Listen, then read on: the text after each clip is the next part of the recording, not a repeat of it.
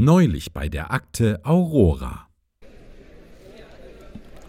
Und deshalb möchte ich Sie freundlichst zur abschließenden Abklärung der noch offen stehenden,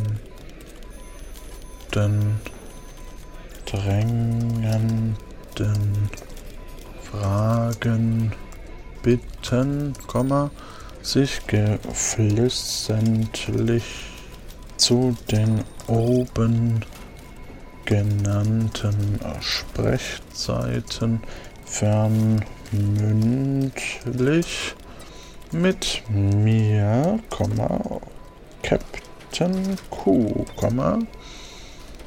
in Verbindung zu setzen. Hochachtungsvoll, Ihr treuer und arbeitsamer Mitarbeiter Q. Das Captain muss ich noch ersetzen durch Ausbildungsleiter. Puh, seit Malik als neuer Chef der Aurora diese stilistischen Vorgaben eingeführt hat, werden diese Memos auch immer komplizierter. Und das war nur die Liste für den Küchendienst, fürs Vorfreudebrett.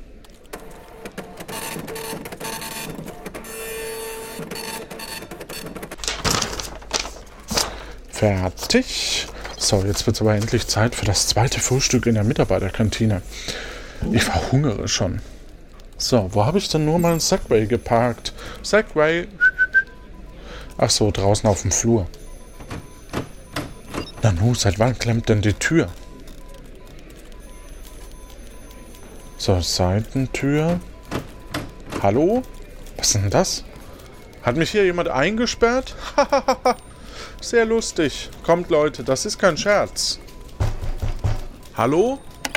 Kommandantin C null? Sind Sie noch im Büro? Ich bräuchte kurz Ihre Hilfe. Offenbar ist keiner mehr da. Und es ist auch schon fast Mittag. Sicher sind die schon alle beim Essen. Ich verhungere. Großes, scharfes S, Chef. Entschuldige, dass ich dich störe, aber ich hoffe, du bist nicht noch sauer wegen der Apollo dreizehn. Ich bräuchte mal deine Unterstützung. Äh, hallo? Keiner da. Wo sind denn die alle? Pamela? Lokalisiere großes, scharfes S. Diese Information ist für Ihre Sicherheitsstufe nicht freigegeben. Nicht freigegeben? Was soll denn der Quatsch? Das ist keine valide Frage. Keine valide Frage? Äh, vergiss es. Dann lokalisiere wenigstens null. Diese Information ist für Ihre Sicherheitsstufe nicht freigegeben. Diese Information ist für Ihre Sicherheitsstufe nicht freigegeben. Was soll denn der Murks? Nicht freigegeben. Dann mach wenigstens diese bekloppten Türen auf. Bitte nicht in diesem Ton. Na schön.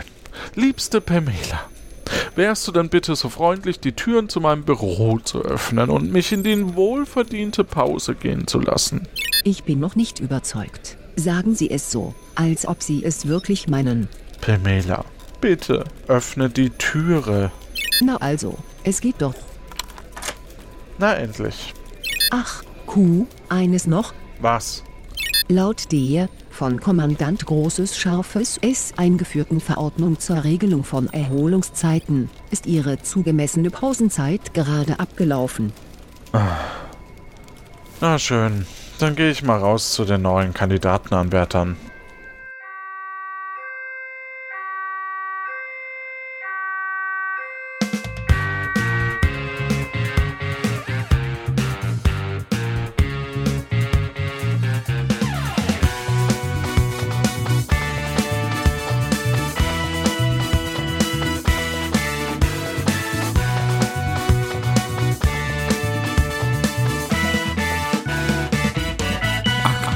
Aurora.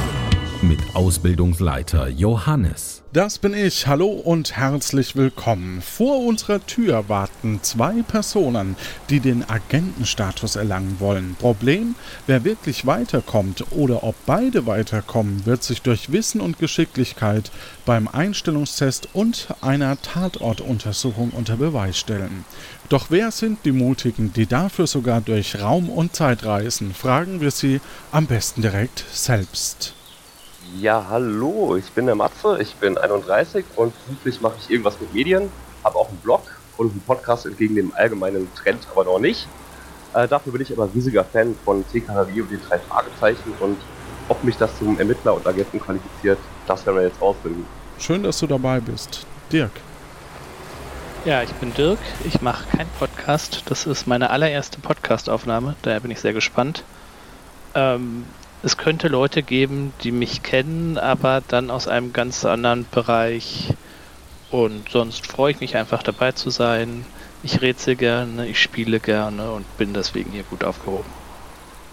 Ja, dann sind wir sehr gespannt. Vielen lieben Dank, dass ihr euch beworben habt. Und dann würde ich sagen, gehen wir rein. Sind wir bereit? Ja. Let's go. Bitte Code eingeben.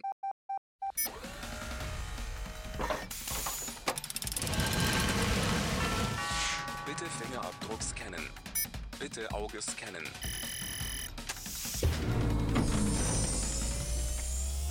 Willkommen in der Aurora. So, jetzt müssen wir noch kurz schnell durch die Rezeption. Servus, Sebo.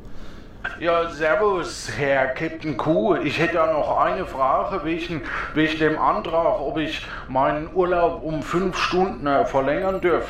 Ging das? Ja, jetzt gerade gar nicht. Ich habe äh, gerade keine Zeit. Habe ja zwei Agentenanwärterinnen da. Naja, dann halt beim nächsten Mal. Puh. Wir werden euch jetzt gleich zwei Tests unterziehen, bei denen es jeweils zehn Punkte zu erreichen gibt. Danach solltet ihr zehn Punkte pro Person, also jeweils mindestens, haben, damit wir den Tatort gemeinsam untersuchen können. Es geht in diesem Fall um den Abfall. Ab Apfelfall. Also um Newton. Und ähm, um was es in eurem ersten Test geht, das hören wir jetzt. Bandcode eins vier null sieben eins neun acht vier. Liebe Kandidatinnen, liebe Kandidaten, beim folgenden Test geht es um Leben und Tod. Weisen Sie bei Rate Zitate die folgenden Zitate den richtigen Personen zu. Sie sind abwechselnd an der Reihe.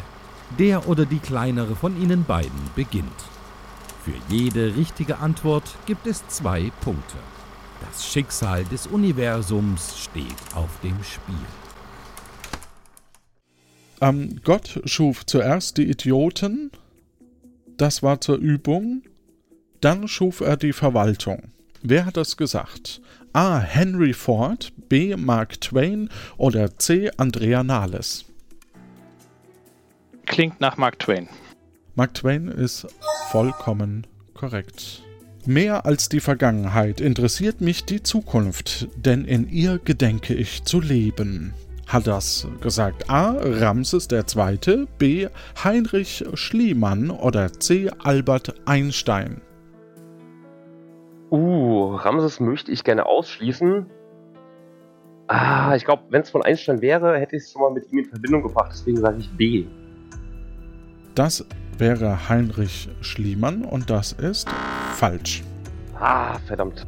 Dirk, die Leute auf den billigeren Plätzen klatschen bitte in die Hände. Der Rest braucht nur mit den Juwelen zu rasseln.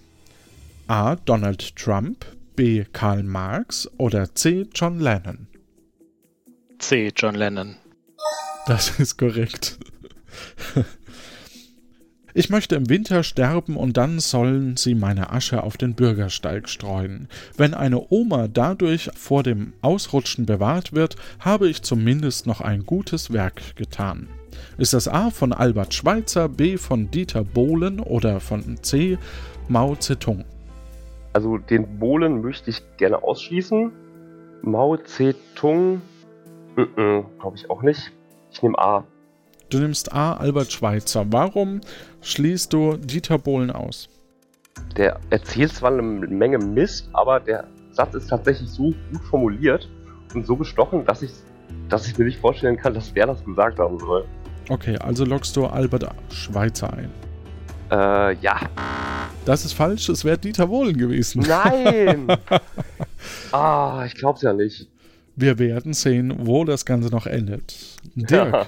Verbringe die Zeit nicht mit der Suche nach einem Hindernis. Vielleicht ist keines da. Franz Kafka, Gaius Julius Caesar oder Oliver Kahn? Keine Ahnung, klingt nach Caesar. Wir locken Caesar ein. Und es ist Franz Kafka. Der wäre Nummer zwei gewesen. Und Nummer drei Oliver Kahn, aber irgendwann hätte ich es gewusst. Wenn du kritisiert wirst, dann musst du irgendetwas richtig machen. Denn man greift nur denjenigen an, der den Ball hat. A. Philipp Lahm, B. Boris Becker oder C. Bruce Lee? Matze. Boris Becker? Glaube ich nicht. Den schließt du wieder aus, ne? Den schließe ich auch aus, so wie den Dieter vorhin. Ich hoffe, diesmal habe ich mehr Glück. Wer war nochmal der Erste? Philipp Lahm. Philipp Lahm. Mhm. Ich sag in diesem Fall Bruce Lee. Das ist korrekt. Oh, ein Trostpunkt. Dein erster Punkt. Aber es steht erst eins zu zwei, also... Noch ist alles drin. Noch ist alles drin. Sorgen ertrinken nicht im Alkohol, sie können schwimmen. A. Heinz Rühmann, B. Marilyn Monroe oder C. Udo Lindenberg. Marilyn Monroe glaube ich nicht. Udo Lindenberg. Ist leider falsch. Fallen ist weder gefährlich noch eine Schande. Liegen bleiben ist beides. A. Charlie Chaplin, B. Konrad Adenauer oder C. Axel Schulz. Du kannst jetzt gerne lachen, aber das weiß ich, das ist ein Adenauer. Du sagst Konrad Adenauer. Und ja. Da bist du dir ziemlich sicher? Ja. Also gut, dann gebe ich dir den Punkt. Vollkommen korrekt. Nummer neun. Wer herzhaft lacht, hat mich nicht richtig verstanden. A. Dieter Nuhr. B.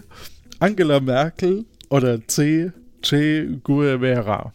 Klingt nach einem Comedian, also Dieter Nuhr. Ist leider falsch. Ah. Wäre Che gewesen. Letzte Aufgabe. Damit kann Matze überholen. Man kann keinen Eierkuchen backen, ohne ein paar Eier zu zerschlagen. A. Napoleon Bonaparte, B. Jamie Oliver oder C. Mutter Teresa. Also ich weiß nicht, ob es... Ich kenne das Zitat nicht. Musste gerade über den Sinn grübeln. Ich glaube, zu Napoleon-Zeiten gab es noch keinen Eierkuchen. Da gab es ja keinen Backofen, glaube ich. B war doch gleich... Also Napoleon Bonaparte, ja. Jamie Oliver oder Mutter Teresa. Gut, Napoleon, wie gesagt, der kannte noch keinen Eierkuchen, glaube ich. Jamie Oliver liegt natürlich nahe, aber zu offensichtlich nahe. Deswegen logge ich bitte C ein. Mutter Teresa. Genau. Okay. Und... Es ist leider Napoleon. Nee. Doch, tatsächlich. Und damit würde ich sagen, gehen wir zu Spiel zwei über.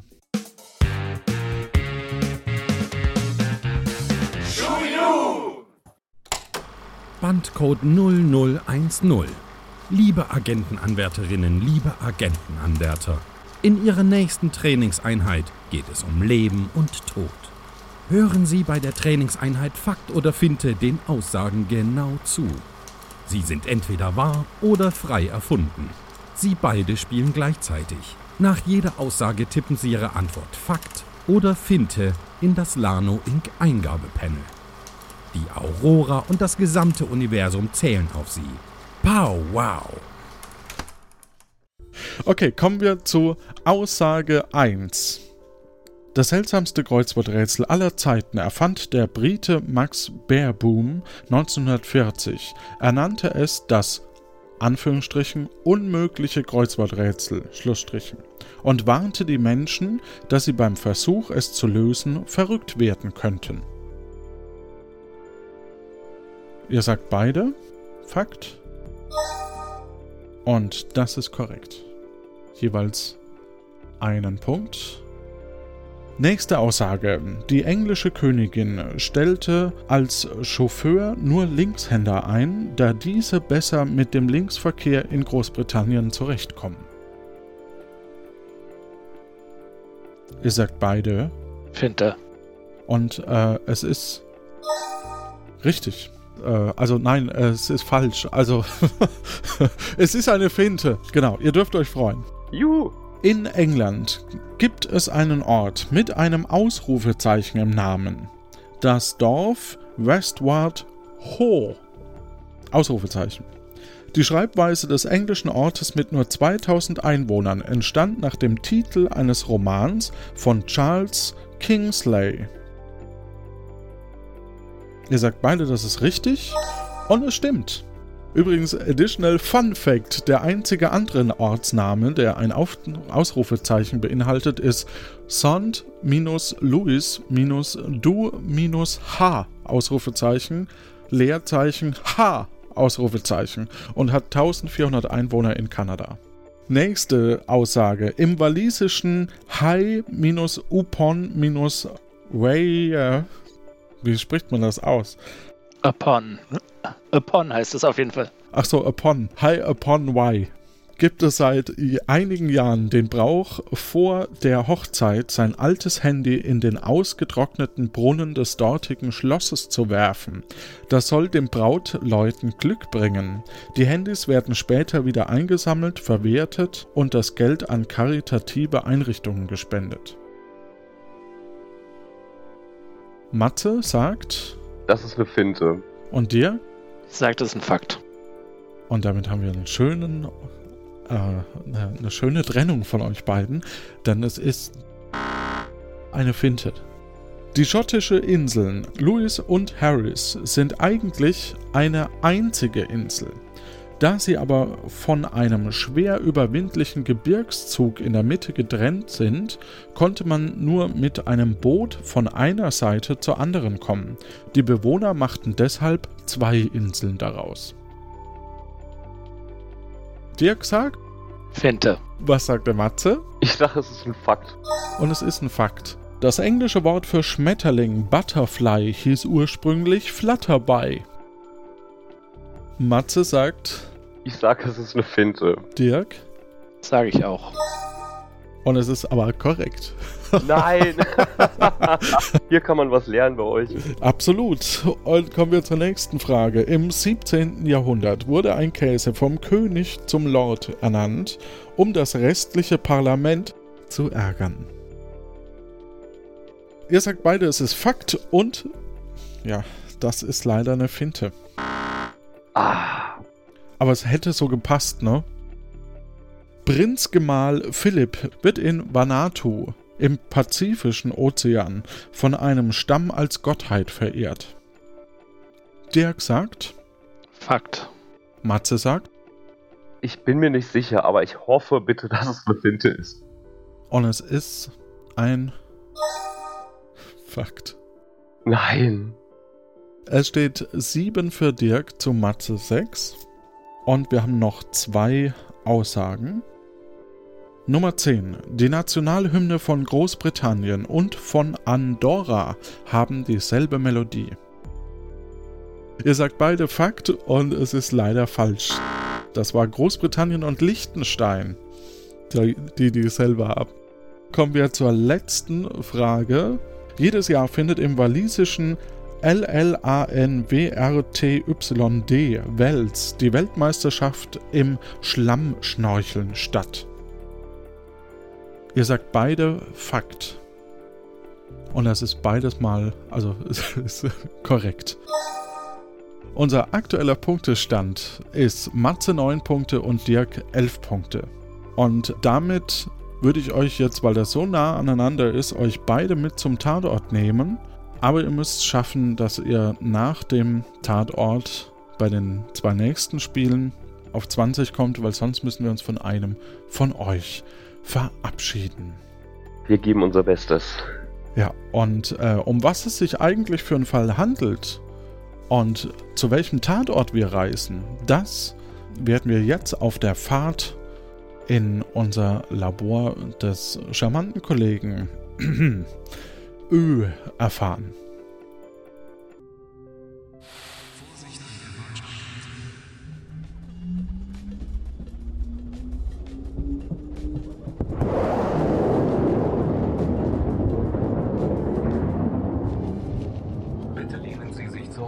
damit wir die Leinwand ausfahren können. Wir schreiben das Jahr sechzehnhundertvierundachtzig.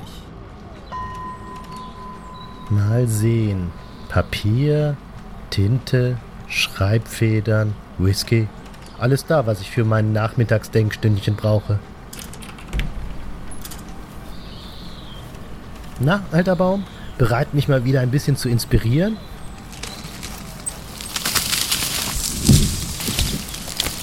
Süterkins, das war knapp. In London steht Isaac Newton erschüttert in seinem Garten vor seinem Apfelbaum, den jemand über Nacht perfide umgesägt hat. Eigentlich wollte er sich gerade darunter setzen, um über die Gravitation nachzudenken, aber das wird wohl nichts mehr. Doch ohne Newtons Gleichungen wird es keine Raumfahrt geben, keine Fluxkompensatoren, keine Zeitreiseagenturen. Werden die Agentenanwärter der Akte Aurora dieses Rätsel lösen? Das Schicksal des Universums und eines Apfelbaums hängt davon ab. Wow. Schau mal, Kleine, Christoph Kolumbus hat Amerika entdeckt und uns diese Kartoffel gebracht, mit der wir diese Kartoffelbatterie herstellen können. Ist es nicht so, dass die Wikinger Amerika bereits etwa fünfhundert Jahre früher entdeckt, allerdings dann von der Besetzung, dem Sklavenhandel und dem Genozid abgesehen haben? Äh, geh jetzt besser spielen, Kleine, der Onkel muss jetzt arbeiten. Ja, ja, spielen. Ich hoffe, man hört die Anführungsstriche. Ja, die hört man. Oh, wer kommt denn da? Ja, wir sind's, ähm, mein Name, ne? Captain Q und so. Und äh, das sind die Agentenanwärterinnen. Wir sind da wegen dem Fall mit Newton und so. Ja, sehr schön, sehr schön. Wer von Ihnen beiden war denn besser? Das war ich. Und Ihr Name lautet? Ich heiße Dirk. Ah, Herr Dirk. So, was haben wir denn für Sie? Wir hätten zwei unterschiedliche Rollen. Einmal einen Austauschprofessor aus München und einmal einen Schornsteinkehrer. Welche Identität würden Sie denn gerne annehmen? Dann nehme ich doch lieber den Austauschprofessor, da fühle ich mich sicherer. Gut, Sie nehmen den Austauschprofessor aus München. Hier ist Ihr Ausweis. Und Ihr Name war? Ich bin der Matze. Und ab sofort Schornsteinkehrer. Genau, da habe ich das Große losgezogen. Ja, das würde ich auch sagen. So, dann habe ich hier noch Ihr Warpknäuel. Äh, Entschuldigung, dass ich nochmal kurz zwischenrein, aber, äh, und was ist mit mir? Ja, ähm, da habe ich nur noch den trotteligen Assistenten des Professors. Ja. Dann würde ich sagen, gehen wir mal, hm? Seid ihr bereit? Aber sowas von. Auf geht's.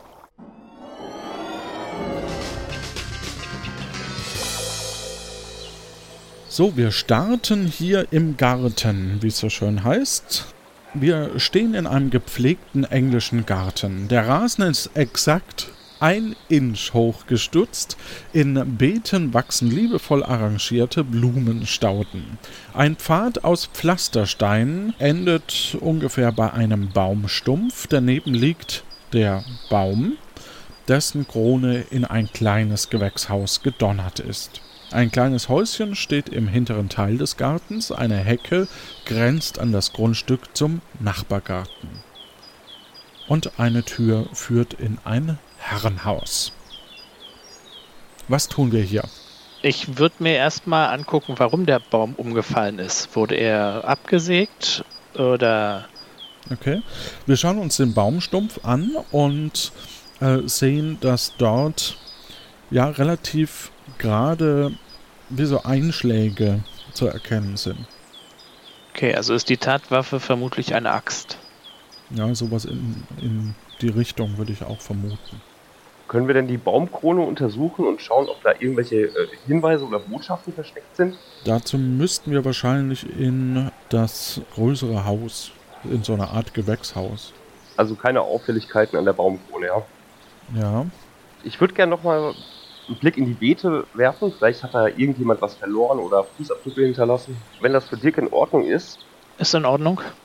Ihr durchschaut die Beete und ihr findet dort verschiedene Pflanzen in unterschiedlichen Farben. Aber keine Fußabdrücke. Korrekt. Keine Fußabdrücke. Zumindest sind die nicht erkennbar. Dann gucke ich nochmal über die Hecke zum Nachbargrundstück, ob sich da jemand aufhält. Keine Person zu sehen. Können wir mal zurück zum Baum gehen? Der ist ja in ein Gewächshaus gekracht. Von außen, wie sieht das Gewächshaus aus? Können wir da noch rein oder ist das schon zertrümmert? Also es ist ein normales Gewächshaus, wie so ein Gewächshaus halt aussieht. Äh, und die Tür ist offen, weil das ist nicht abgeschlossen. Dann lass mal reingehen, Dirk, oder? Gehen wir mal rein. Gut, es sind überall Scherben und Äpfel, die von der Baumkrone gefallen sind. Ich sag nur Gravitation, aber ich darf es nicht zu laut sagen, falls Newton noch in der Nähe ist. ähm, dazwischen sind diverse Töpfe mit verschiedenen exotischen Pflanzen und ein großer Ast mit einem darin eingeklemmten Prisma liegt hinter den Töpfen. Ich steck mal das Prisma ein. Ja, es ist leider zu groß zum Mitnehmen. Achso, ich habe übrigens noch erfahren von unserem werten, tollen, absolut charmanten äh, Ö, dass wir was Scharfes, was Klares und was Glänzendes suchen. Du erwähntest ein paar Blumentöpfe im Gewächshaus. Ist außer exotischen Pflanzen noch irgendwas denen zu finden? Vielleicht ist ja irgendwas in der Erde drin oder so? Nö. Ich denke auch, also es ist auch relativ klein, ne? Also das ist jetzt halt nur zusammengekracht. Das führt uns wahrscheinlich nicht weiter. Ab zum Haupthaus, oder? Ja, das würde ich auch sagen. Wir gehen auf das Haupthaus zu, finden dort, ja, es ist ein englisches Stadthaus mit rückwärtigem Garten, von dem wir gerade kommen. Das Erdgeschoss besteht offenbar nur aus einem einzigen großen Raum, der über und über mit Bücherregalen vollgestellt ist. Gibt es auch einen Treppenaufgang oder ist es wirklich im Erdgeschoss? Nur ein, ein Raum voller Bücher? Nö, das ist äh, ein Raum voller Bücher, würde ich sagen. Also es sind auch überall auf dem Raum verteilt eben Wildbücher, Schriften, seltsame Instrumente liegen da herum. Mhm. Dirk, meinst du, wir sollen uns die Instrumente nochmal anschauen? Ja, ich würde mir die Instrumente schon mal anschauen. Und auch die Bücher, ob da irgendwas Besonderes ist. Bücher sind normalerweise weder glänzend noch klar noch scharf, außer man schneidet sich an den Seiten. Aber Instrumente sind vielleicht glänzend, ja. Eine Posaune vielleicht. Also ich sage jetzt mal, man, man sieht durchaus noch äh, das Übliche, ne? Also so, so ein Schreibtisch, eine, eine Treppe, eine Bücherwand eben. Und wir haben auch gerade noch eine Standuhr gehört. Ansonsten Fernrohre und Mikroskope sind diese sogenannten Instrumente. Wollen wir die Standuhr mal aufmachen? Da, im, im Film ist da immer was drin versteckt. Das können wir gerne mal machen. Ja, ihr stellt fest, dass die abgeschlossen ist. Dann würde ich mal zu den Instrumenten gehen, ob da irgendwo eine Linse rumliegt, die noch nicht verbaut ist oder irgend sowas in der Art. Wir gehen zum Schreibtisch. Da ist alles voller Bücher. Und zwar sind es alles Ausgaben der Geschichte der Fische. Und dazwischen ist noch vollgekritzeltes Papier, Briefe und sowas. Hat der Schubladen einen Schreibtisch? Nein. Das ist noch ein altes Modell. Briefe, können wir da mal kurz drüber fliegen? Äh, unter anderem ein Brief der Royal Academy und dann noch was, was ich nicht entziffern kann. Nehmen wir den Brief mit, Dirk? Den nehmen wir auf jeden Fall mit. Okay. Und die Instrumente haben wir uns jetzt immer noch nicht näher angeguckt, ne? Nee, die Instrumente wollte ich mir eigentlich angucken. Mhm. Es handelt sich dabei um ein Mikroskop, da kann man kleine Sachen groß angucken, und um ein Teleskop, damit kann man Fernes nah angucken. Ah, ich dachte an Musikinstrumente. Ah. Ach so, nee. Wir sind, wir sind ja hier nicht bei Mozart. Das ist erst in einer späteren Folge der Fall. Kann man so ein Mikroskop, ist das groß? Kann man das einstecken? Gibt es dann Objektträger, den man einstecken kann? Nee, da, da lässt sich erstmal nichts lösen, so. Ich würde gerne mal durchs Teleskop schauen. Sehe ich dann nur Dirk in groß oder ist da noch irgendwas im Krieg in der Optik? Also du siehst auf alle Fälle was Unscharfes. Mhm. Und ich meine, du kannst einen Turm erkennen. Aus dem Fenster hinaus, ja? Ja, einen Uhrenturm. Turm. Außerhalb des Hauses. Ja, ja, genau. In weiter Ferne. Der soll doch die Sterne angucken und keinen Turm. Man hat ja auch manchmal geguckt, wie spät es ist, indem man eben äh, den Kirchturm zum Beispiel angeguckt hat. Stimmt, es gab ja noch keine Handys. Ja. Ja. Treppe rauf, Dirk, was meinst du? Treppe rauf, ja. Ja, also ursprünglich führte die Treppe in das Obergeschoss mit Schlafräumen, Ess- und Wohnzimmer. Die Treppe ist jedoch so stark mit Bücherstapeln vollgestellt, dass man nicht normal drüber hochkommt. Und wegräumen können wir die nicht. Ihr könnt versuchen, mal hochzuklettern. Ja, ich bin fit. Ja. Alles klar, das versuchst du und eine Lawine aus Büchern kommt dir entgegen. Oh. Okay, also es geht augenscheinlich nicht hoch. Gut, dann müssen wir weiter untersuchen. Diese Bücher der, über die Fische, Geschichte der Fische. Wie viele Bände sind es? Sind die alle da? Fehlt einer? Das kann ich jetzt nur so überfliegen. Es scheint immer dieselbe Ausgabe zu sein. Also es sind einfach ein und dieselbe Ausgabe immer und immer wieder. Oder, um es noch witziger zu gestalten, wir schauen uns Buchrücken eins an. Das ist nix. Buchrücken zwei. Das gleiche. Buchrücken drei. Dasselbe. Buchrücken vier. Oh nein, nicht schon wieder. Ich dachte, das geht nur mit Toilettenkabinen. Ich rufe einfach mal den Hausherren. Hallo, ist da jemand? Nichts zu hören. Das ist gut und schlecht gleichzeitig.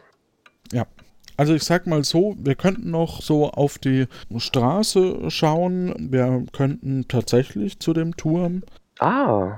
Beim Nachbarn vorbei. Beim Nachbarn vorbei würde ich gerne. Gut, wir gehen zum Haus des Nachbarn. Wir gehen über die Straße. Dort sehen wir eine beschauliche Straße. Eine Kutsche ist zu sehen, äh, mit einem schläfrigen Pferd davor. Und die steht so am Straßenrand. Nach links geht's in eine Sackgasse. Rechts führt die Straße weiter zu einem größeren Gebäudekomplex. An den Straßenrändern befinden sich sehr gepflegte Rasen. Irgendwelche Spuren vor dem Eingang? Fußabdrücke? Nö, das ist eigentlich ein hochherrschaftliches Haus und man hat so das Gefühl, dass wir eigentlich als Schornsteinfeger und selbst als Professor nicht wirklich gut genug sind, um es zu betreten. Eine kleine Treppe führte zu einem prächtigen Portal mit Klingelzug. Ich würde gerne erst mal die Kutsche abchecken. Mhm. Ähm, da ist ein Gaul davor, in der Kutsche selbst ist aber niemand, ja? Genau, die Kutsche ist leer und lässt sich öffnen. Mhm, dann würde ich da gerne mal reinschauen und den Fußraum inspizieren. Ja, im Fußbodenbereich sind äh, kleine Holzspäne zu finden. Holzspäne? Wir packen die mal ein. Okay. Und sonst ist die Kutsche leer. Ja, die Kutsche ist leer, Sitzpolster und äh, ganz normal. Okay, dann streichle ich jetzt das Pferd und übergebe dann dem Dirk wieder das Kommando. Ja, braver. Ah, es freut sich, das Pferd. Ich gehe dann dahin, wo ich schon immer hin wollte, zum Nachbarn. Und du klingelst, nehme ich an. Ja. Okay, du hast geklingelt. Ein Herr öffnet die Türe, als du am Klingelzug ziehst, und hält ein Schild hoch. Dieser äh, Butler, sage ich mal, ein, ein Butler häng, hält ein Schild hoch, da steht drauf, Eintritt nur mit Visitenkarte. Haben wir welche mit? Mm, nee, so in dem Sinn eigentlich nicht. Ähm, ihr habt halt euren Ausweis quasi. Ich zeige dem Butler einfach mal den Ausweis und hoffe, er akzeptiert das. Er lässt euch ein. Und das, obwohl du eigentlich nur Schornsteinfeger bist. Was ist denn da nur? Ihr seid in einem großen Empfangszimmer, ein großer Raum mit mehreren Türen, alle verschlossen. Die Fenster gehen Richtung Straße und zum Garten. Großformatige Gemälde zeigen Damen verschiedener Epochen, die aber irgendwie gleich aussehen. Im Hintergrund sind übrigens immer gefällte Bäume zu erkennen. Auf den Bildern? Ja. Ein großes, prächtiges Sofa lädt zum Verweilen ein. Türen, Fenster, und ein Butler, der euch betrachtet. Ich würde erstmal mit dem Butler sprechen. Mhm. Ich würde ihn fragen, ob denn der Hausherr zugegen ist. Der Butler hebt ein Schild hoch mit Nein. Die Musik, die ihr hört, die ähm, ist eine Bach-Reinterpretation. Ich würde den Butler mal fragen, ob er vielleicht äh, taub ist oder stumm, weil er nur mit Schildern kommuniziert. Er hält ein Schild hoch mit Ja. Wohl eher stumm als taub, denn die Fragen versteht er ja. Ansonsten Fenster könnt ihr rausgucken und dann seht ihr, dass der Garten nur aus Rasenfläche besteht. Dazwischen sind eben verschiedene Baumstümpfe zu erkennen. Und vor dem Sofa steht ein kleines Tischchen mit einem dampfenden Tee. Und aus dem Nachbarzimmer äh, ertönt leise Cembalo-Musik. Dann frage ich den Butler, dürfen wir uns einen Tee einschenken? Er hält ein Schild hoch, ja. Es scheint ein gelber Tee zu sein übrigens. Ein gelber Tee? Ja. Okay. Sehe ich da noch was Klares, Glänzendes, einen Löffel oder irgend sowas? Ja, also das Übliche, aber ähm, ich weiß jetzt nicht, was ein Löffelchen mit einem Mord beziehungsweise einem äh, Baumfall zu tun haben könnte. Aber klar, pack ihn ein, wenn du denkst. Wenn der Butler irgendwie... Nein, er schaut zu. Okay. Wir wollen vielleicht nochmal wiederkommen. Wir verscherzen uns das besser erst später, würde ich sagen. Denn trinken wir schön mit abgespreiztem kleinen Finger den Tee. Übrigens ist es äußerst unbequem, das Sofa. Gut, dann stehen wir besser mal wieder auf. Mir tut auch schon ein bisschen der Hintern weh, muss ich sagen. Hat das Nachbarhaus denn einen eigenen Garten noch, den es sich zu besichtigen lohnt? Den habt ihr gerade angeguckt, als ihr aus dem Fenster geguckt habt. Genau, da war nur Rasen und Baumstümpfe. Dann müssen wir wohl mal zum Uhrturm marschieren mhm. und uns den mal genauer anschauen, würde ich sagen. Gerne. Und in der Sackgasse waren wir auch noch nicht, das machen wir dann danach. Alles klar. Ihr verabschiedet euch wieder und der Butler hält ein Schild hoch, auf dem steht Gute Zeit. Ihr befindet euch wieder auf der Straße. Ihr seht dort ein Tor zum Trinity College oder eben am Ende der Straße ein Schild. Was für ein Schild? Ein großes. Was steht da drauf? Achso, ihr geht hin und dahinter ist eine mannshohe, unüberwindbare Barriere. Und das Schild hat eine schnörkelige Inschrift. Und da steht Straße für Sanierungsarbeiten geschlossen. Achtung, nicht weitergehen, Lebensgefahr. Lords und Ladies haften für ihre kleinen Lords und kleinen Ladies. Wir entschuldigen uns für etwaige Unannehmlichkeiten. Also eine Sackgasse im sackgassigsten Sinne des Wortes. Mhm. Dann gehen wir mal zum Trinity College. Ihr geht zum Tor und findet dort einen wuchtigen, mehrstöckigen Torturm. So ein sogenanntes Great Gate. Steht am Eingang des Geländes des Trinity College eine Statue des College-Gründers Heinrich der Achte.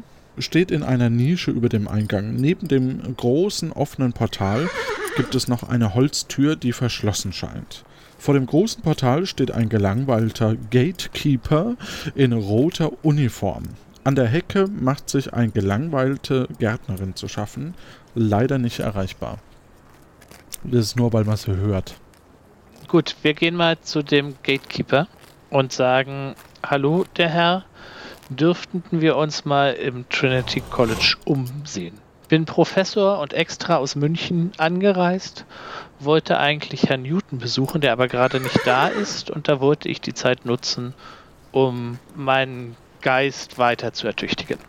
Ja, servus, also, oder wie wir sagen, bonjour hier in Frankreich, äh, in, oh, ich bin noch nicht so lange hier, könnt ihr euch ausweisen? Ich zeige ihm meinen Ausweis.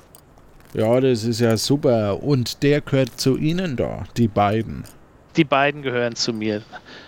Das sind der Assistent und der Schornsteinfeger, falls ich irgendwo was Dreckiges habe, was ich abputzen muss. Ja, Brunsverreckt, das kann ich verstehen.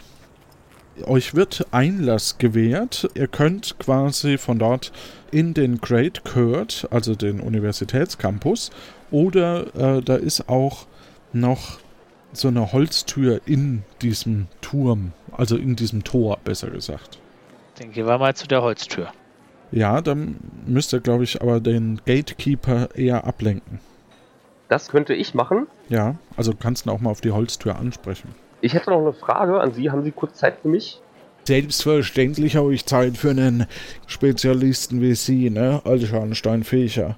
Ja, also ich bin auch sehr, sehr gerne in Franken im Urlaub. Das ist eine wunderschöne Herkunft, die Sie da haben. Aber das nur am Rande. Ja, ich bin ja bei so einem Austauschprogramm, ne?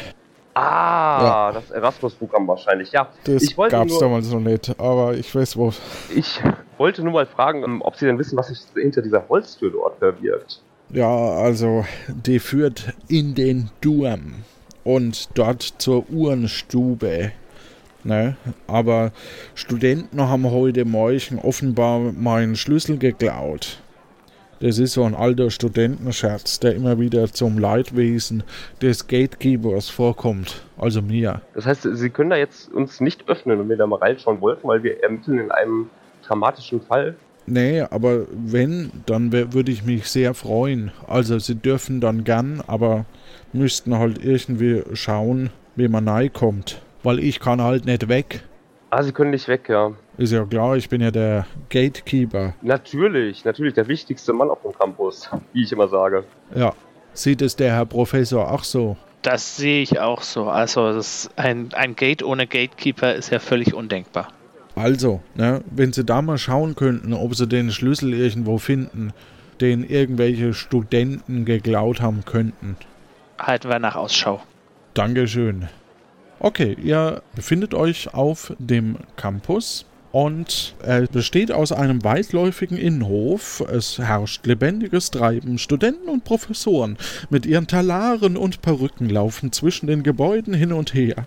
Türen führen im Norden in ein großes Gebäude im Norden, in ein Gebäude nach Westen und eins im Osten. Ein kleines Portal führt im Südosten in einen Kirchenbau. Im Süden erhebt sich der Torturm, also da, wo ihr herkommt. Das Teleskop, auf welchen Turm? Auf diesen Torturm. Ich würde ganz gerne in meiner autoritären Funktion als Schornsteinkehrer mal ein bisschen die Studenten aufmischen und einfach mal fragen, äh, wer von denen denn verdammt nochmal den Schlüssel geklaut hat. Vielleicht kann ich sie ja einschüchtern. Entschuldigen Sie, liebe Studenten, ich störe Sie ja nur ungern beim Planieren und Studieren, aber ich muss mich leider in meiner amtlichen Funktion als Schornsteinkehrer bei Ihnen nach einem Verbleib des Schlüssels des Gatekeepers erkundigen. ähm, das bleibt jetzt unter uns.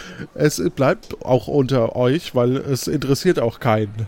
Studenten, ne? Die waren damals wohl schon so. Studenten, genau. Eine Student bleibt stehen und fragt, äh, wissen Sie zufällig, wie die dritte binomische Formel lautet? A plus B mal A minus B gleich A Quadrat minus B Quadrat, selbstverständlich. Ja, muss man ja auch nur einen Professor fragen, ne? Genau. Ja, dankeschön. Äh, ich würde mal in den Unterkünften nachgucken, sagt er. Wo sind die Unterkünfte? Wo finden wir die? Die Unterkünfte findet ihr äh, nordöstlich. Und die beiden Gebäude, die du erwähnt hattest, mit Nord und West? Das war neben der, also neben der Kapelle sind die Studentenunterkünfte. Die Kapelle war äh, nicht o- Osten, Südosten war das. Also Osten. Genau. Dann gehen wir doch da erstmal hin. Die Studentenunterkünfte befinden sich in einem prächtigen Gebäude mit großen, über viele Stockwerke reichenden Säulen an der Fassade. Im Inneren war es das allerdings mit dem Glanz, denn über einen düsteren Gang reiht sich ein kleines Zimmerchen nach dem anderen. Es riecht nach ungewaschener Wäsche. Dann suchen wir doch mal das erste Zimmer. Hören wir was? Die ersten drei? würde ich, oder die ersten vier würde ich anbieten im Schnellverfahren. Oh, okay. Ich ahne, was kommt. Ich auch. Erstes Studentenzimmer, zwei schmale Betten und ein wackeliger Tisch. Unter einem Bett befindet sich eine löchrige Socke. Studentenzimmer zwei. Zwei schmale, zwei schmale Betten und ein wackeliger Tisch. Und ein wackeliger Stuhl. Unter den Betten ist nur Staub. Studentenzimmer drei, zwei schmale Betten und ein wackeliger Stuhl. An der Wand ein Poster mit freizügig begleiteten Damen. Klammer auf, man sieht die Knöchel, Klammer zu. Und die Bewerbung eines Konzerts der Madia weil bei bis in drei Tagen. Unter dem Stuhl liegt eine Pfeife mit Gras. Echtem Gras. Mhm. Studentenzimmer vier. Ein wackeliges Bett, ein stabiler Tisch, zwei Stühle. Unter dem Bett liegt ein Kästchen, darin liegt ein... Oh, darf ich noch nicht sagen. Oh, dann gehen wir wohl zu dem Kästchen. Ihr geht zu dem Kästchen und da befindet sich drin ein Schlüssel. Dirk, heute läuft's bei uns. Und wie? Ja, dann würde ich sagen, nehmen wir den Schlüssel, schauen uns nochmal unauffällig um und huschen über den düsteren Gang zurück zu unserem Freund aus Franken, dem Gatekeeper. Super. Und dahin verschlägt's uns dann auch. Und die Pfeife habt ihr gesehen, ne? Äh, ja, stimmt. Dirk? Ja? Wollen wir nochmal die Pfeife mitnehmen? Vielleicht brauchen wir das heute noch. Die können wir gerne mitnehmen. Also, nehmt ihr die Pfeife noch mit? Ist die irgendwie glänzend oder so? Nö, aber vielleicht hilfreich, wer weiß das schon. Ja gut, dann nehmen wir die Pfeife mit. Gut, ihr seid wieder am Tor und dort begrüßt euch wieder der charmante Typ aus Franken. Ja, servus, das seid ihr ja wieder. Ja, und nicht alleine, wir haben einen Schlüssel mitgebracht, Herr Gatekeeper. Oh, das ist ja grandios, super. Euch beide kann ich nur weiterempfehlen. Euch drei sogar. Dann gewähre ich einen Blick in mein Gemach, wie es so schön heißt, gell? Gehen wir da mal rein. Ihr geht also in die Turmstube. Die Turmstube betretet ihr durch eine lange Wendeltreppe. Kommt ihr ganz nach oben in die Uhrenstube. Dort befindet sich ein gewaltiges, tickendes Uhrwerk. Eine Luke führt über eine lange Holzleiter auf die Turmspitze. Okay, liegt da irgendwo was rum? Werkzeug, eine Bank, steht vielleicht da irgendwas? Ja, hauptsächlich die Holzleiter und eben dieses Uhrwerk. Die Uhr tickt auch, wie wir hören, das heißt, da ist nichts kaputt. Hm. Ja, wobei man dazu sagen muss, es scheint ein bisschen langsamer zu laufen als normal. Also es scheint irgendwo ein bisschen zu klemmen. Da können wir uns ja mal die Mechanik, die Zahnräder anschauen. Klemmt da irgendwas oder habe ich da... Ja, also das, das, das Uhrwerk befindet sich, äh, es befindet sich dort ein verwirrendes Durcheinander aus Zahnrädern, Seilen und Hebeln. Und man findet eine Ausgabe, also ein Buch, der Geschichte der Fischen, die ein Zahnrad Ach. blockiert oder zumindest äh, so ein bisschen äh, langsamer laufen lässt. Das ist ja spannend. Das heißt, irgendjemand hat wahrscheinlich aus dem Haus vom Herrn Newton da das eine Fischer-Expertenbuch mitgenommen und dort verloren. Kann man das Buch rausziehen? Mhm. Ihr zieht das raus und die Uhr läuft wieder normal. Okay, ist in dem Buch was drin? Äh, ja, ähm, die Geschichte der Fische. Kapitel eins. Du brauchst sie nicht vorsingen, danke. Ach so, okay. Ich dachte. Wollen wir es einpacken, Dirk? Was meinst du? Ist das relevant? Ja, auf jeden Fall. Alles klar. Übrigens merkt ihr, dass äh, die Uhr eine Stunde nachgeht. Dadurch halt, ne? Ja, ärgerlich. Ähm, klettern wir jetzt rauf, Dirk? Oder wollen wir noch unten was schauen? Wir klettern nach oben, aufs Dach. Ihr klettert nach Dach. Es ist eine alte Leiter. Wollt ihr beide wirklich da hoch? Ähm, ich will mich nicht aufdrängen, aber als Schornsteinkehrer bin ich ja prädestiniert eigentlich zum Klettern, oder? Genau. Der Herr Professor macht sich dann nicht die Hände schmutzig. Ah, na. Alles klar. Gut, du gehst Richtung Turmspitze nach oben. Über eine knarzende Holzleiter auf die oberste Plattform des Turmes. Hier hat man einen beeindruckenden Blick über die Stadt. Hier steht ein nach Südwesten ausgerichtetes Teleskop. Südwesten, ist das die Richtung von Herrn äh, Newton? Mm, ja. Das heißt, er könnte von dort beobachtet worden sein. Möchtest du durchschauen? Ja, darf ich? Klar, bitte. Du blickst durch das Teleskop und kannst einen Baumstumpf sehen. In Newtons Garten. Und hat sich seitdem was verändert? Ist da irgendjemand im Garten beschäftigt oder? Nein. Okay, kann ich denn auf der Plattform sonst noch was entdecken außer das Teleskop? Du kannst auf den Campus schauen, du kannst auf den sogenannten Great Court im Norden, äh, der annähernd rechtige, rechteckige Innenhof, der mit einer Grundfläche von etwa achttausend Quadratmeter der größte in Cambridge ist. Seine Anlage geht auf Thomas Neville zurück, den Master des College von fünfzehnhundertdreiundneunzig bis sechzehnhundertfünfzehn, der große Teile des Colleges neu gestaltete. Und hast eben dieses Teleskop. Wolltest du das nochmal näher angucken? Ja, gerne. Das Teleskop besteht aus einem konkaven Hauptspiegel aus Spiegelmetall und einem flachen, um fünfundvierzig Grad zur Mittelachse geneigten Fangspiegel, der das Licht im rechten Winkel ablenkt und aus dem Tubus in das Okular leitet. Man blickt also von der Seite in das Teleskop hinein. Die Buchstaben I N und das Jahr sechzehnhundertachtundsechzig sind außen in das Gehäuse graviert. Es handelt sich hierbei um ein Reiseteleskop. Dann würde ich gerne nochmal einen Blick auf den Campus habe ich schon geworfen, mhm. Blick auf äh, Herrn Newton auch, beziehungsweise ja. seine Residenz. Also das, das, ähm, der Hauptbestandteil ja, ist ja eben ähm, die, die Linse, ne? Und so und dieses Teleskop. Da wollte ich gerade fragen, ob die denn eventuell erstens scharf, zweitens klar oder drittens glänzend oder vielleicht sogar alles zusammen sein könnte. Ja, wahrscheinlich klar, ne? Ja, dann würde ich sagen, nehme ich die mal mit. Gut, du nimmst das Teleskop mit, würde ich sagen. Ich, genau, das ganze Teleskop, genau. Ich mache keine halben Sachen. Eben. Dann würde ich sagen, steige ich wieder ab und berate mich mit dem Intellektuellen. Du wirst es nicht glauben. Ich habe ein Teleskop entdeckt, das habe ich hier mitgebracht. Guck mal hier, ich habe das in, warte mal, in der Hosentasche. Hier. Ähm, I N.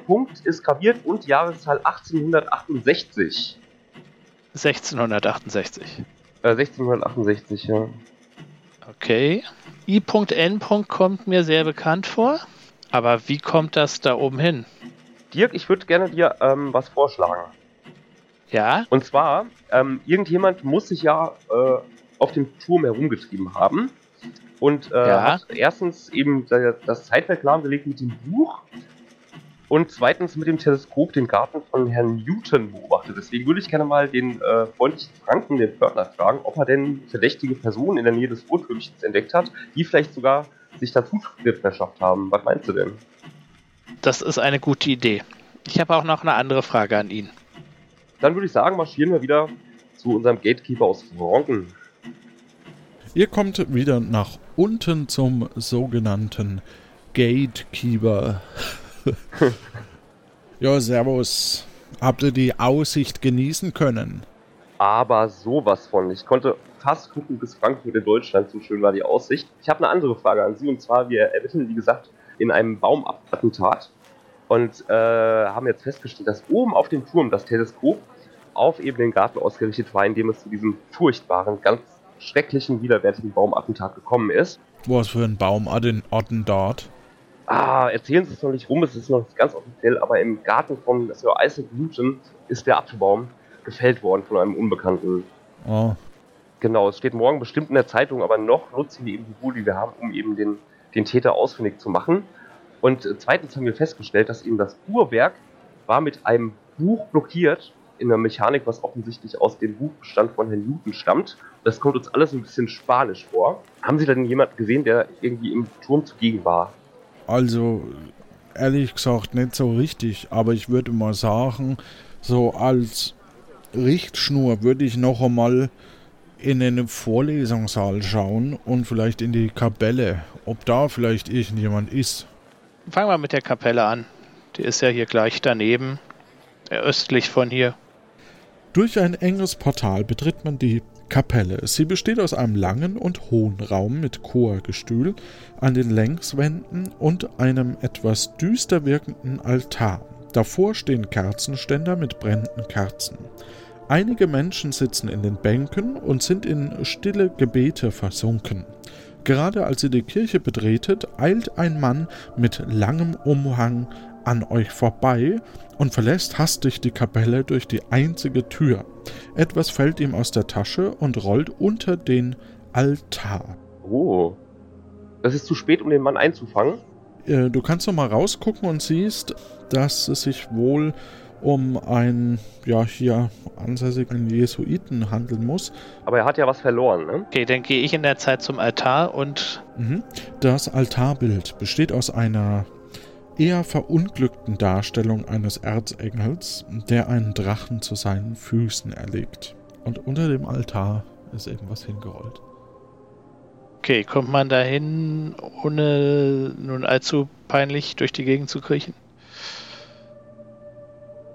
Ja, du kannst eben etwas unter dem, ja, was Rundes äh, sehen unter dem Altar. Du holst hervor etwas Glänzendes, ups, und zwar eine Sonnenkugel, würde ich es nennen.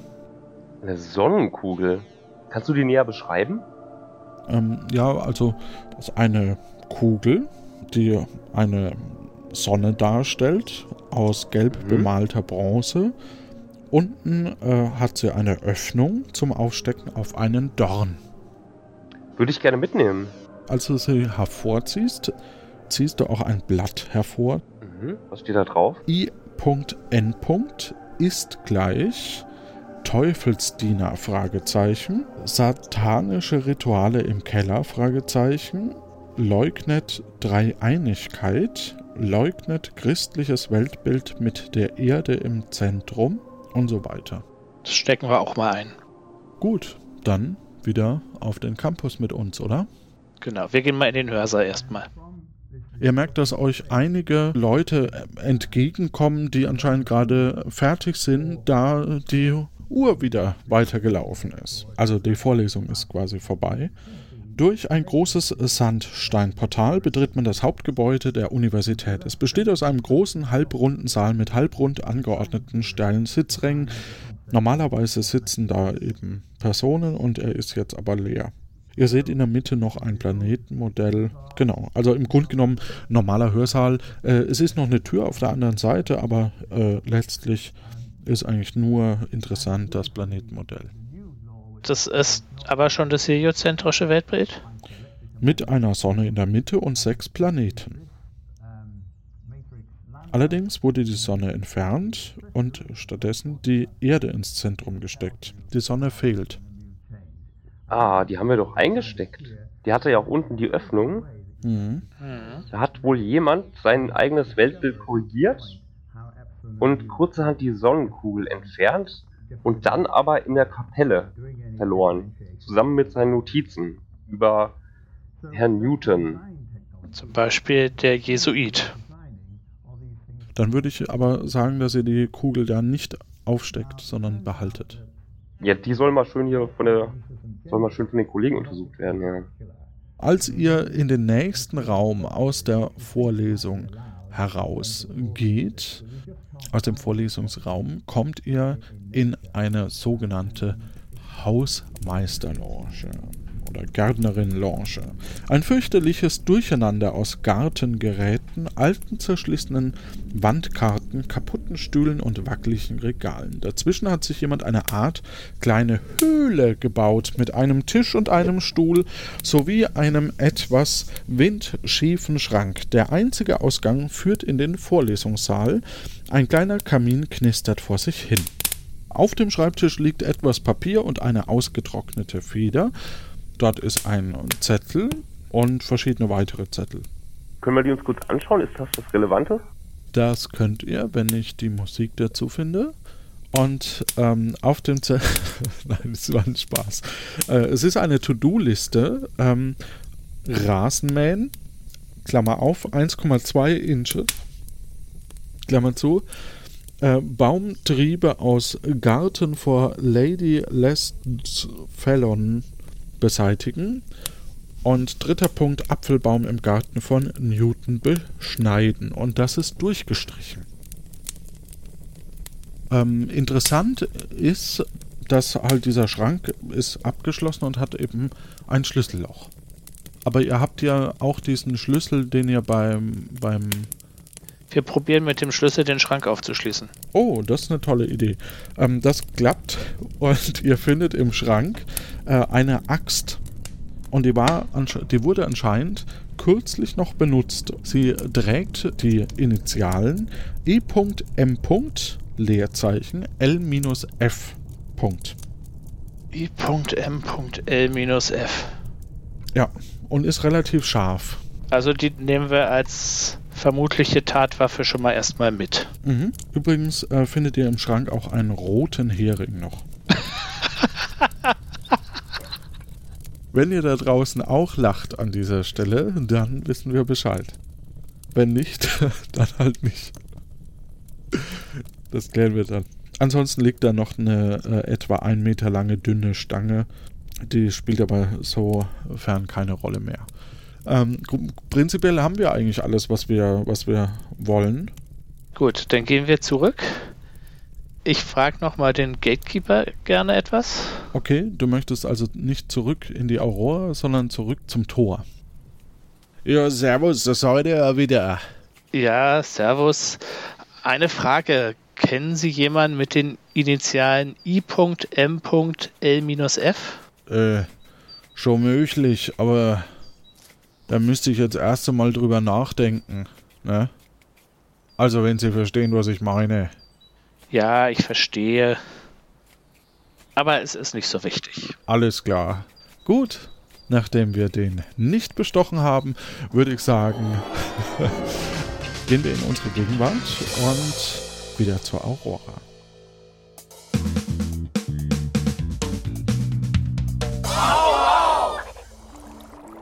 Welche Gegenstände haben wir denn jetzt alle eingesammelt? Also die drei Gegenstände waren eine Axt, die wir als scharf identifiziert haben, das Teleskop mit dem Objektiv, was klar ist, und die Sonnenkugel, die glänzend war. Alles klar. Dazu haben wir noch eine Pfeife, soweit ich mich erinnere, und die Holzblätter, den Brief und ein Fischebuch. Genau, und das geben wir jetzt alles in die Forensik, beziehungsweise äh, hier an den Herrn Ö weiter, der uns dann das in die Forensik schickt. Dankeschön.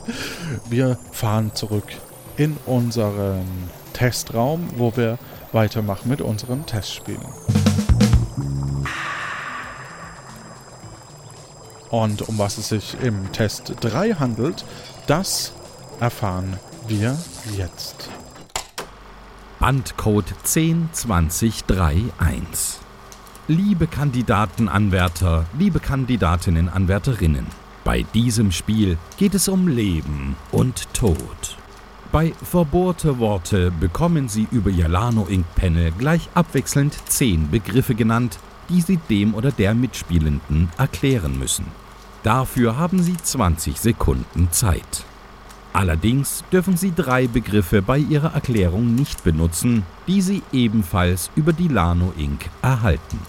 Gelingt es Ihnen in der zugewiesenen Zeit, den Begriff zu erraten, erhalten Sie jeweils einen Punkt. Die Aurora und das gesamte Universum zählen auf Sie. Pow, wow!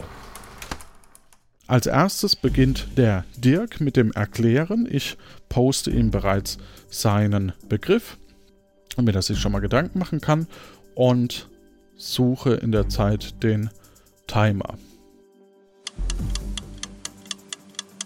Ein General, der bei Waterloo unterlag, uh. der immer seine Hand in der Jacke hatte und nicht groß war. Boah, ich hab keine Ahnung. Das wäre Napoleon gewesen. Ach, verdammt! Vorhin hatten wir es noch von ihm. Ja, genau. Vor, der das, Herr mit dem Eierkuchen. Das war noch die leichte äh, Runde.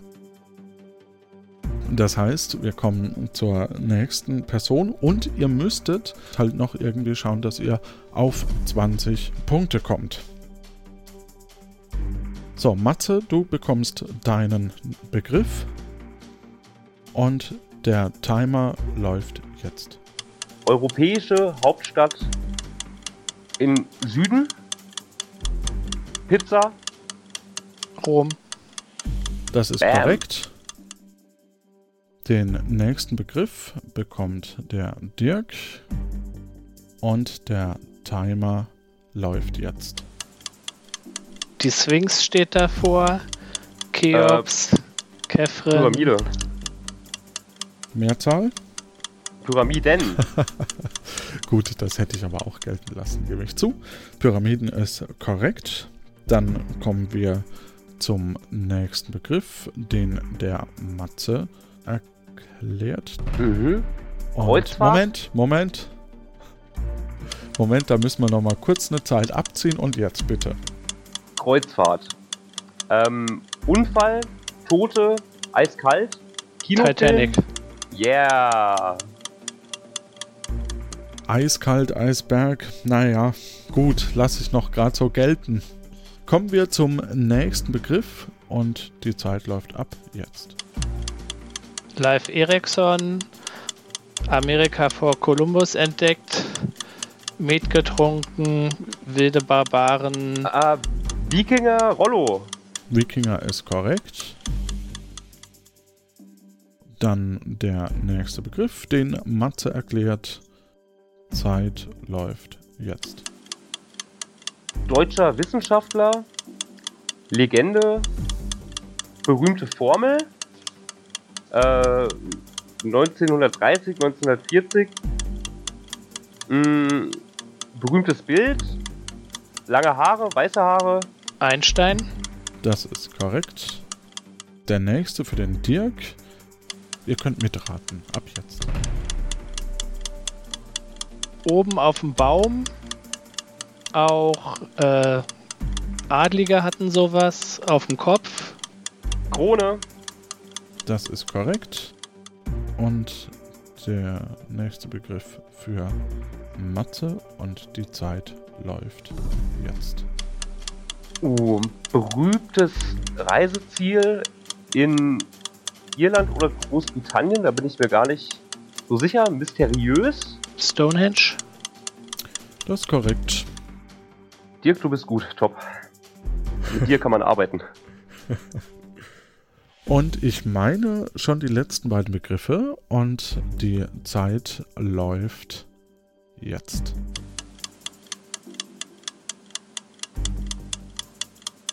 Ist in der Ilias beschrieben. Heinrich Schliemann hatten wir vorhin, der hat es entdeckt. Äh, Achilles hat davor gekämpft. Ähm... Es gab so ein großes Holzding, was hohl war, wo sich Soldaten drin versteckt haben, um da reinzukommen. Ich habe keine Ahnung. Troja. Ah! Das trojanische Pferd. Die Buzzwords waren Homer, Pferd und Odyssee. Und der letzte Begriff darf der Matze erklären. Und die Zeit läuft jetzt. Adlige Persönlichkeit der Vergangenheit mit einem sehr, sehr, sehr deutschen Vornamen. Ähm, er ist bekannt als äh, Freund der Liebe gewesen. Ähm, Casanova? Nee, nee, nee. Ah. Schade, das war Heinrich der Achte, der übrigens vorhin schon mal erwähnt wurde.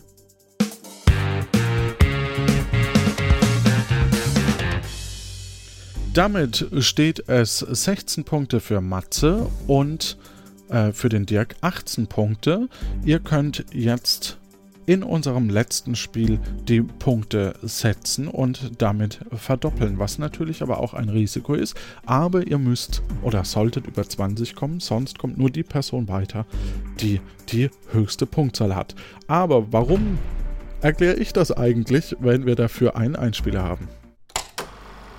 Bandcode X X L neun neun neun. Liebe Agentenanwärter, liebe Agentenanwärterinnen, in dieser Trainingseinheit geht es um Leben und Tod. Für das Entscheidungsspiel können Sie beliebig viele Ihrer bisher erspielten Punkte setzen. Wenn Sie gewinnen, werden die Punkte zu Ihrem Punktestand hinzugefügt. Wenn Sie verlieren, werden sie abgezogen. Erreichen Sie beide mindestens zwanzig Punkte, dürfen Sie gemeinsam den aktuellen Fall ermitteln. Erreicht nur eine oder gar keine Person diese Punktzahl, bekommt nur die Person mit der höheren Punktzahl den Fall übertragen. Entscheiden Sie weise. Die Aurora und das gesamte Universum zählen auf sie. Pow, wow. Unsere Kategorie lautet Sehenswürdigkeiten in Großbritannien. Setzt eure Punkte jetzt weise und gebt das in das Eingabepanel ein. Und die Eingaben sind erfolgt. Und jetzt frage ich die Frage und ihr dürft hundert Jahre daneben liegen. Ja, also es geht um eine Jahreszahl und ihr könnt hundert Jahre dürft ihr plus oder minus daneben liegen. Dann zählen wir das noch als richtige Antwort. Der Blarney Stone in Blarney Castle soll eine besondere Fähigkeit besitzen. Jeder, der ihn kopfüber über einen Spalt in der Burgmauer hängend küsst, erhält die Gabe der Sprachgewandtheit. Früher konnte man das nur, wenn jemand einen an den Knöcheln festhielt. Heute gibt es zur Sicherheit Eisenstangen, an denen man sich festhalten kann. Aber wann wurde dieser Stein überhaupt eingesetzt? Bitte gebt eure Antworten jetzt in das Eingabepanel ein. Nachdem ihr beide so weit weg seid, würde ich sagen, ihr dürft nochmal raten. Ups. Okay, die Lösungen sind eingegeben worden. Und bevor wir auflösen, hören wir uns die Lano Incorporated. Werbung an. Wussten Sie schon, die meisten der derzeit erhältlichen Mobiltelefone bestehen aus Kunststoffen sowie problematischen Metallen, die sowohl beim Rohstoffgewinn als auch bei der Entsorgung umweltschädliche Folgen haben.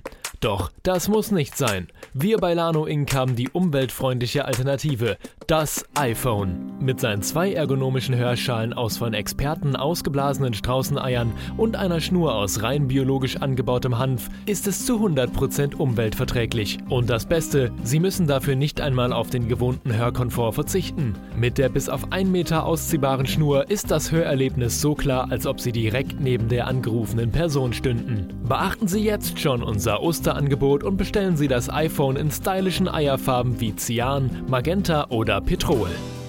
Rufen Sie jetzt gleich an und erhalten Sie die Lano Incorporated. Apple Watch gratis dazu. Dieser aus einem Armband aus reiner Schafswolle und einem knackigen Golden Delicious Apfel bestehende Präzisionschronometer verrät Ihnen jederzeit durch den Schattenwurf die aktuelle Uhrzeit. Disclaimer: Direkte Sonneneinstrahlung und Tageslicht vorausgesetzt. Achtung, iPhone und Apple Watch kompostieren sich innerhalb kürzester Zeit von selbst. Die abgelesenen Uhrzeiten können bis zu vierundzwanzig Stunden abweichen. Besser eine falsche Zeit als gar keine Zeit.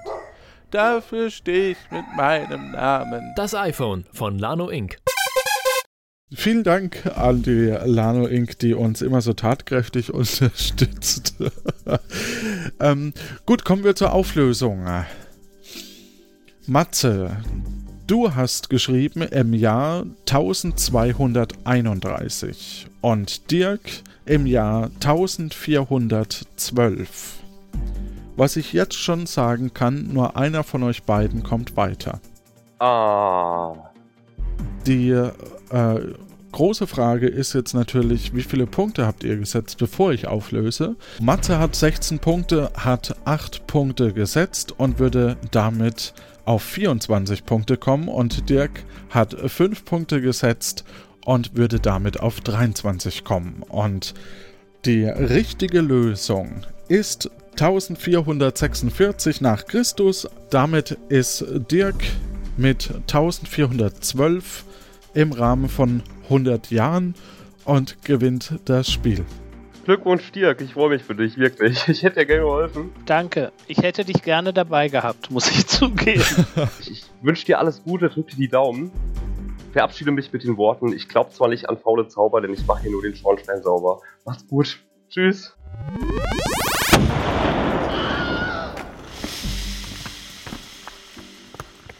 Ja, tut mir leid, aber manchmal ist es so. Neulich bei der Akte Aurora. Und du findest es nicht merkwürdig, dass Malik, und ich meine, großes scharfes S, dir ausgerechnet Ö als Tandempartner zugeteilt hat? Nö, das eigentlich nicht. Er wird sich sicherlich was dabei gedacht haben. So wie wir ja auch keinen Dienstwagen mehr bekommen, stattdessen Segways und Tandems benutzen sollen. Aha. Habe ich gar nicht mitbekommen. Stand doch auf dem Vorfreudebrett irgendwas mit Flugtaxis von Uber, die in einigen Jahren Autos mit Verbrennungsmotoren überflüssig machen sollen. Der Mann ist seiner Zeit wirklich voraus. Sorry, dass ich so schmatze, aber dieser Kuchen ist einfach zu lecker. Aber ich dachte, du magst Öl nicht so. Ich hasse den Typen. Bislang habe ich es immer geschafft, meine Schichten so zu tauschen, dass ich nicht mit ihm zusammenarbeiten muss. Am Anfang dachte ich noch, naja, vielleicht ist er ein bisschen verstimmt und vielleicht schaffe ich es ja noch, irgendwie eine Basis zu ihm zu finden. Aber ne, der Zug ist abgefahren. Achso, übrigens, kannst du meine Schicht am Freitag übernehmen? Ich müsste sonst mit Öl ganze acht Stunden allein verbringen. Das halte ich nicht durch. Äh, tut mir leid. Da kann ich leider auch nicht. Seit der Chef die Budgets für die Agentenanwerbung gekürzt hat, mache ich gerade selber Doppelschichten. Aber ich verstehe, dass die vielen genialen Neuerungen eben auch eine Menge Geld brauchen. Da müssen wir leider erst einmal als Mitarbeiter zurückstecken, bevor es wieder aufwärts geht. Erzähl das mal, Kommandant äh, C. Ihre Degradierung hat sie offenbar immer noch nicht verkraftet.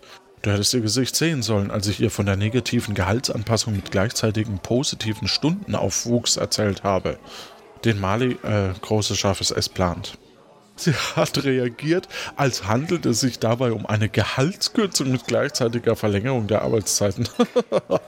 Ich bin aus dem Lachen nicht mehr herausgekommen. Mm. Apropos, mm, mm, rausgekommen. Mir ist heute was total Seltsames passiert. Meine Bürotüren haben sich nicht mehr geöffnet. Irgendein technischer Defekt oder so? Ach, bei dir auch? Seltsam. Und sind dir diese komischen Apparaturen aufgefallen, die jetzt überall an den Fluren an der Decke hängen? Und die Wände waren schon immer stahlverstärkt? Das war doch letzte Woche noch nicht. Achtung, Achtung, das ist keine Übung. Protokoll hundertfünfunddreißig N zweiundzwanzig tritt in Kraft. Ich wiederhole, Protokoll hundertfünfunddreißig N zweiundzwanzig tritt in Kraft. Bitte warten Sie auf weitere Anweisungen. Was ist denn nun schon wieder? Oh, Rufus, schnell unter den Tisch. Wieso? Werden wir angegriffen? Vielleicht, aber das ist es nicht. Ich habe gerade gesehen, dass Ö auch in der Kantine sitzt. Der darf mich auf keinen Fall sehen.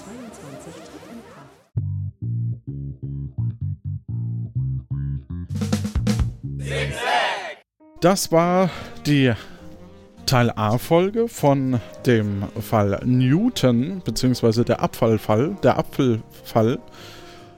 Und ja, ich bedanke mich bei allen, die hier an der Folge mitgewirkt haben, aber vor allem auch bei unserem Autor Mirko und, und dem gesamten Team. Und wir hören uns in zwei Wochen, beziehungsweise wir hören jetzt erst wieder meine Kollegin äh, Kati, die die Ziehung macht. Danke, Kuh. Dann wollen wir doch mal gucken. Also, Weber hatte sich verirrt. Ihr habt richtig rausgefunden, dass er am achtundzwanzigster achter neunzehnhundertdreiundachtzig vor dem Lincoln Memorial gelandet ist, just als Martin Luther King seine berühmte Rede gehalten hat, I have a dream.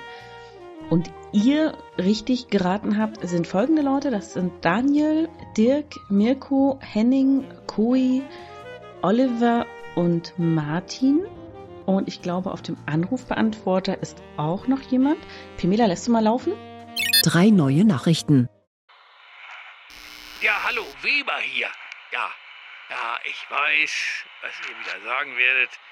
Es ist ja auch nicht so schwer, aber Überraschung, diesmal bin ich wirklich unschuldig. Ich meine, was kann ich denn dafür, dass mir Taschendiebe meinen Rucksack geklaut haben in dieser Stadt? Okay, es gibt eine zweite Möglichkeit. Habe ihn doch auf diesem Fiaker liegen gelassen oder Fiaker oder wie die das hier aussprechen. Also in dieser Kutsche könnte ich ihn auch liegen gelassen haben. Da liegt auch immer so viel Zeug rum, Hüte, Zügel, Pferdefutter, kommt mal völlig durcheinander. Und ich hatte mir extra einen Ersatzbordknäuel mitgenommen, nur für den Fall. Naja, auch egal. Also ich wäre euch dankbar, wenn ihr mich abholen könntet hier in... Ach, verflixt. Die Ordner sind ja auch im Rucksack. Mensch, Weber, zum Unglück kommt auch noch Pech dazu. Also dann müsst ihr euch das hier merken. Ich bin in einem großen Konzertsaal, in dem ein Musikstück aufgeführt worden ist, eben gerade. über das die hier sich auch alle immer noch den Mund fusselig reden. Dabei ist das schon eine halbe Stunde her jetzt. Meins ist das ja alles nicht so. Diese schmucken Konzertsäle und dann die Geigen links und die anderen Geigen rechts. Ich höre ja doch lieber James Last oder am Wochenende auch mal einen flotten Elton John. Da kommt Weber in Schwung. Na, wisst ihr ja von der Weihnachtsfeier. Jedenfalls haben die am Schluss hier nach den Geigen auch noch gesungen und irgendwie kam mir das bekannt vor, also die Melodie. Und die Leute waren eben völlig aus dem Häuschen. Applaus, Applaus und vorne die Musiker verbeugen, wieder hinsetzen, wieder verbeugen, wieder hinsetzen. Und das Publikum klatscht und hört überhaupt nicht mehr auf. Bis auf so einen, der ganz weit vorne saß. Der war wohl irgendwie gehörlos und hat von der ganzen Aufregung nicht wirklich was mitbekommen. Aber warum geht man dann ins Konzert? Und wie der geguckt hat, als ihn eine Frau so mal netterweise zum Publikum gedreht hat. Und dann haben die auch noch wilder geklatscht. Fast so wie beim James Last, The Legend in der Deutschlandhalle neunzehnhundertfünfundneunzig. Da muss ich dann ja wohl auch noch mal hin. I still have a dream that I get a second chance to become a firefly, because Agent Weber can be found in Washington, D C, in front of Lincoln Memorial on August twenty-eighth, nineteen sixty-three. So help us God. Or whoever, äh, ja, äh, ihr wisst schon, also äh, Arnim hier, äh, Adresse habt ihr, auf Wiederhören. Hier, also E U, ach, Sie wissen schon.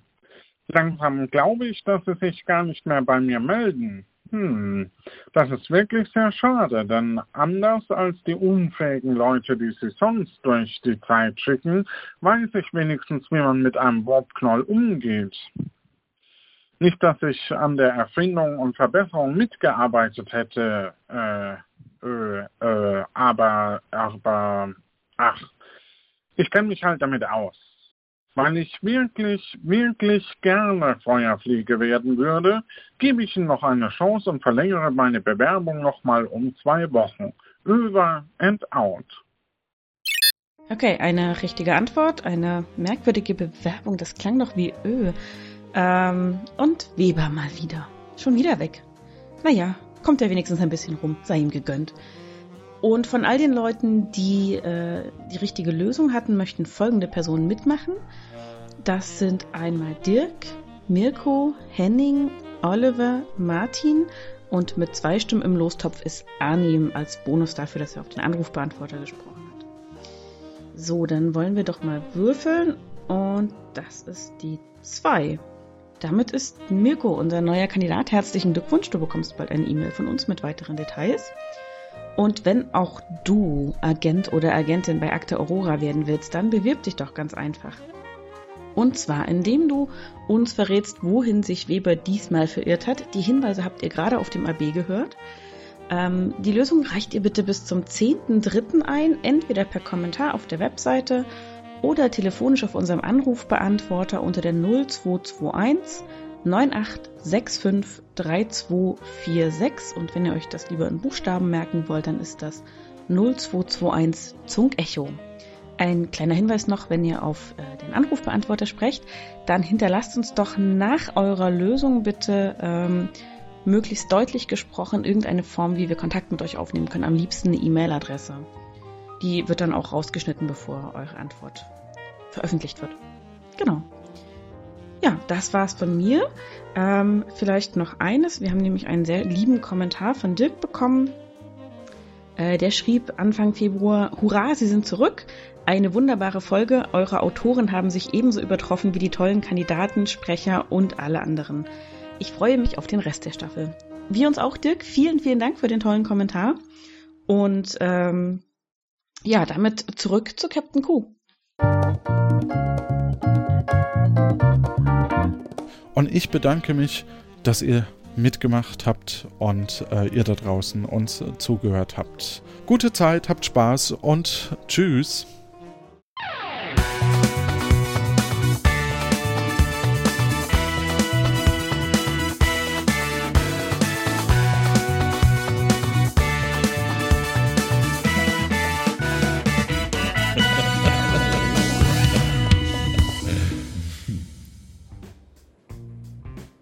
Hallo, noch jemand da? Niemand? Haben sich schon wieder alle MitarbeiterInnen der Akte Aurora eingesperrt? Jetzt muss ich die Credits dann doch alle wieder selber vorlesen. Haben die ein Glück, dass ich nicht in der Gewerkschaft bin, dann wäre aber hier was los, holla. Der Fall der Apfelfall Teil A, geschrieben von Mirko Gutjahr. Als Ausbildungsleiter Q, Johannes Wolf. Schnitt, Udo Sauer.